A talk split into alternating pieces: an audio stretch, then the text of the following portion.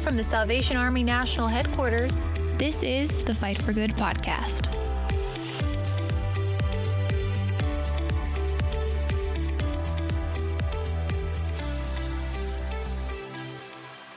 Hi, everybody, and welcome to another episode of the Fight for Good podcast. I'm your host, Lieutenant Colonel Tim Foley. We're broadcasting here from our studios at National Headquarters in Alexandria, Virginia. And today with me is the assistant to the editorial director, Michelle Caceres. Michelle, always good to see you again. always good to see you too.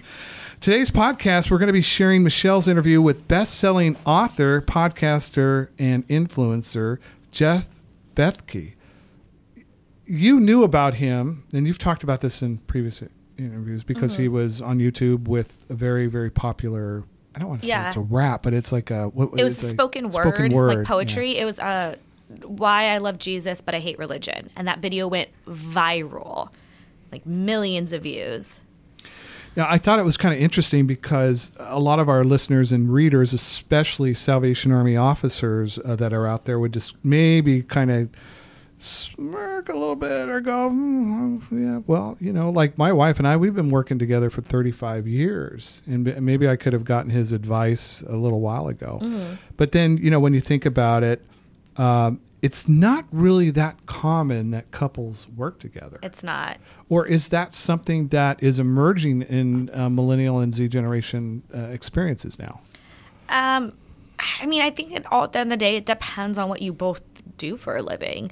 I do think with content creating being what it is and, and exploring all these tons of new jobs and opportunities out there, I think, yeah, I mean, you can kind of fall, like start dating someone who does the same stuff as you, um, which is great. But I think it really just comes down to like what you're, what you're passionate about and what you do for a living. So they they talk a little bit, or he talks a little bit in this in, in this life uh, in this interview uh, about this balanced life when you're working with with your spouse. Was there anything that uh, in particular that kind of popped up to you when when he was talking about that? Um, I mean, I don't I don't work with my boyfriend. no. I think I would go crazy. So I give him a lot of respect for that. Um, but I did really like that him and Alyssa, his wife, had started to become morning people. Um, not like that they like wake waking up early, but they have children and you know their day is so crazy. They, have had to make adjustments. They've had to make adjustments. Right. Yeah. So I like that they he talked about being a morning person and how they don't even talk for like the first 2 hours. They do their own thing. They get their own coffee, they go read the Bible, they go meditate, they he goes, you know, maybe he goes and works out. Like they find they're like, no, like we do not do this morning thing. And then they come back together to start working and then to be parents. And that lasts throughout the night. And I thought that was really cool. And and he's not coming across in the interview or in his writings like this is the the ac- actual systematic that you right yeah no do, i mean right? thing, things change all the time and right. you know day to day situations and they do travel um, quite frequently so you know obviously that changes but that is how they kind of separate you know their own individual time and also find their own time with Jesus and the Word. Well, with that, we will get right to Michelle's interview with Jeff Bethke.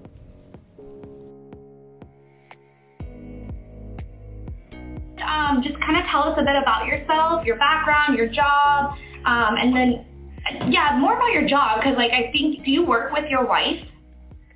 Yeah, so there's kind of um, a million different things we do, but the thing I like to say is we kind of work for the internet, and so that can mean, you know, or, or another way to put it is we like to make people think about Jesus in fresh and unique ways to kind of um, uh, in our cultural moment, and that can mean a podcast, that can mean a book, that can mean speaking, that can mean anything really, and so it kind of plays out in a bunch of different ways, and sometimes it's with my wife, sometimes it's not, but uh, all of that is in one big bucket for us. That's cool, and you know, it was interesting. Um, I remember back when I was in high school, your YouTube video, um, it was like why why you love Jesus but hate religion. Yeah. And I had to write like a paper on that video in high school. Sure. And so when I was kind of looking up, you know, um, you know, popular Christian bloggers or like, you know, influencers and you came up, I was just like, why does this guy look familiar? And then it like kind of I put the pieces together. So I was like, oh, that's so cool that I see your That is funny. Yeah, I mean that was like eight years ago now, but that was yeah. yeah so that that was the that that was the starting point though of like yeah it was a it was an accidental viral video. We were just doing it for fun, doing it just on a whim. It was just me and my friend. I think I was like 21. My friend was 19 at the time, and um, yeah, it just went crazy viral. But that's what kind of gave us um, uh, kind of this opportunity to then kind of do what we want to do, and it's been fun the last seven years how it's kind of taken shape. That's awesome. And um, like you said, you you do work um, with your wife a bit, um, and you guys have a family together. Um, so kind of tell us, like, when did you and her name's Alyssa, correct? Yes. Okay. When did you guys first meet?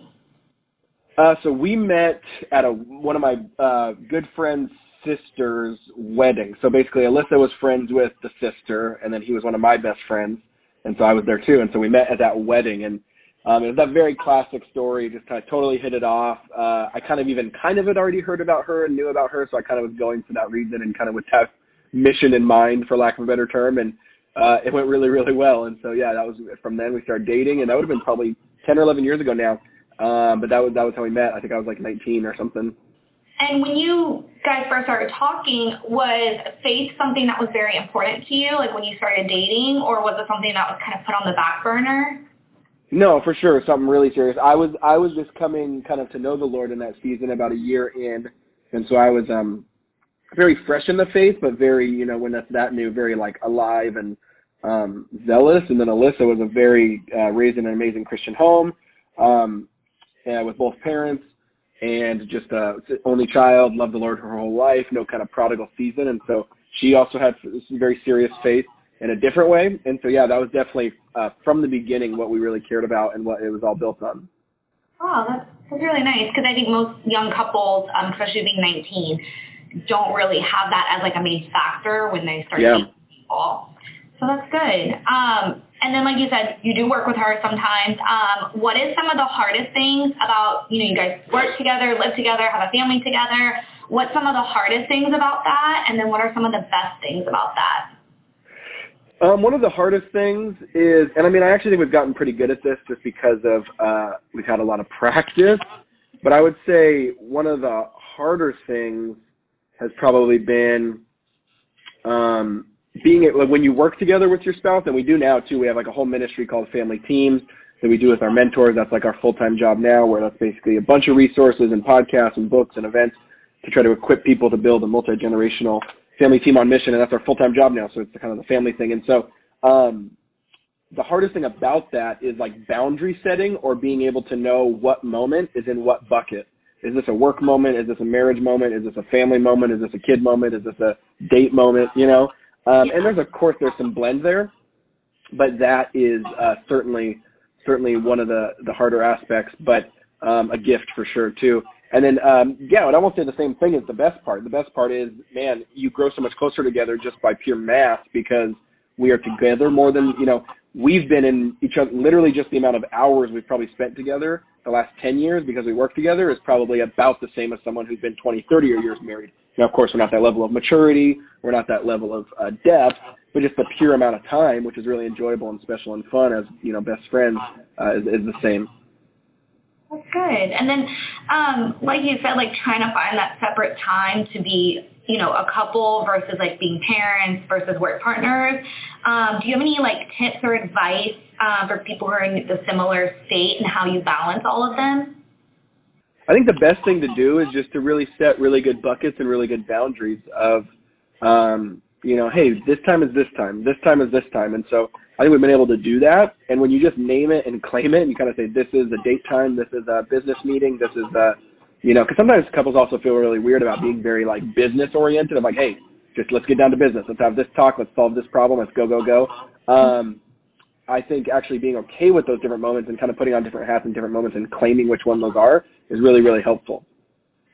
That's good. And so, like, when you say like daytimes, you mean like if you guys are just hanging out, like no business talk is allowed. That's like yeah. So like we have yes, we have something called like a business meeting. So that's Sunday nights. The Sunday nights is uh, our business meeting means that like we're just going to spend 30 minutes to just go through all the logistics that it takes to run a family and a marriage and our business. So it's like, you know, when are we going to do this? When are we going to do this? When's that? When are we going to connect? When are we going to make sure we have a date? When are we going to make sure we, you know, take care of the kids? When are we going to do this job? Um, and then we have a date night that's separate from that, and that is more like, hey, no talk about business, no, no, you know, no, you know, goals and dreams and hopes and no problems, and we rarely even talk about the kids that much because we want to connect on a heart level. Because a lot of times what happens is date nights turn into just logistical meetings, and that's when it gets kind of convoluted and uh, confusing for people. Yeah, definitely. And then with all of that, um, how do you guys find time like for yourself? Do you do you guys have your own routines, um, your own personal time? Yeah, you mean like individually? Yeah. Yeah, I think we're both uh, morning people in that sense. Now, I would say I think you know we're not morning people actually, um, but you have to be a morning person once you start adding logistics. Like, and so yeah, so we kind of carve out both. Both of us probably spend a, about two hours, the first two to three hours of the day, kind of alone, where we don't see each other, we don't talk, um, and that is that's really really big for us. Good. Yeah, it definitely sounds like you guys have the right balance. Because, like I said, e- especially when you're younger, people don't know how to find that balance yet. Um, Yeah.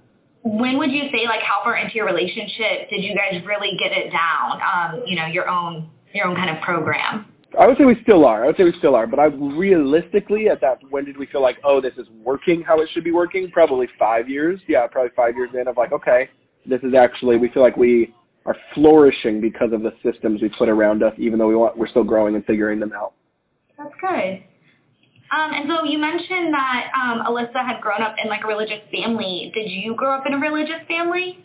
I did in a different way. So I was raised by a single mom um, uh, of faith and went to church and all of those things. So it had, it had its own complications, you know, and kind of more of a poverty level type living, Section 8 housing, government housing, food stamps, et cetera, but still was exposed to the church and the beauty of that. Um, and so, yeah, we different stories, but similar connections on that level. Yeah, I Yeah. like the way you worded that. Um, okay, and then you know I only have one more question. Um, advice to young people who would be struggling with their relationship with God. Um, I would say just make sure you're not trying to figure it out or do that alone. Like struggle is real, doubt is real. All these things are a normal part of the faith process, but make sure that you're leaning into the Lord and community and scripture and surrounding yourself with kind of like boundaries and barriers that keep you on the focused path so you don't fall off a cliff, you know, metaphorically. And I think community is one of those, making sure that you're around people who know you for who you truly are and that over the long haul does really change you. That was Jeff Bethke. Michelle, what are some of the things that you feel our listeners can learn uh, about from reading about Jeff and, and listening to him? Um, I think the biggest thing is prioritizing. Uh, I think that he just gave some really great examples and he also shares how he did it, which I feel like, yeah, you can like list out top 10 ways to organize your life, but he also shares not only in this interview, but also in his books how he did that because it was not something overnight.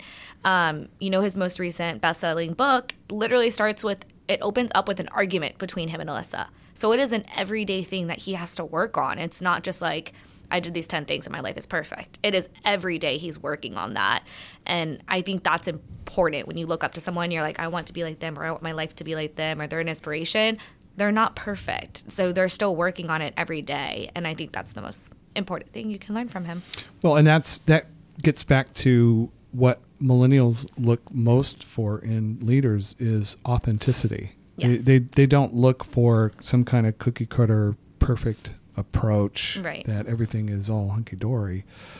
But they also don't want to just look at, at somebody that is sloppy and has no direction and just you know it's just going to all fall apart. Right. And I think that's when I read him and when I hear him, I I just get a sense of sincerity and, and warmth uh, that comes from him. Yeah, same. I love talking to him. He's been, the, I think, probably the most fun interview I've had. Well, and one of the things that he, he I've, I've noticed in a previous interview too that you had with him, he would he would say, "That's a good question. That's yeah. a good question." Well, the second interview I did, so I always send the interviews, uh, the questions ahead of time. I just don't want anyone to trip up, you know, and if they ha- want a really good answer, I hate when you think of a good answer, but it's like 10 hours later. So I want them to have a moment. Um, but the second interview, we didn't have time to do that. So I was just like, if you don't know how to answer any of these, just let me know. And I was shooting off the questions, but he had an answer for everything. And they were good answers. They weren't, there was no ums or ers or pauses. He was like, oh, yeah, I have an answer for that. So he was really fun to interview. Well, again, we thank you for uh, finding Jeff, even though he's been out there, but bringing him to our listeners and readers' attention. To read Michelle's full interview with Jeff, please check out thewarcry.org. That's what I really love about what we're doing now with, with our podcasting and with our digital presence. We're able to go a little further than what we have in the printed Warcry magazine. So thanks for uh, taking that and, and embellishing a little bit more with your interview with him. Yeah, definitely. Well, that's going to end this episode of the Fight for Good podcast. Be sure to subscribe to Fight for Good wherever you listen to podcasts. And don't forget to follow the, uh, the War Cry and Peer on Facebook, Instagram, Twitter, and Pinterest. Until next time, this has been the Fight for Good podcast. We hope you have a great day and that you too are able to find balance in your life. God bless you. Subscribe to Fight for Good wherever you listen to podcasts.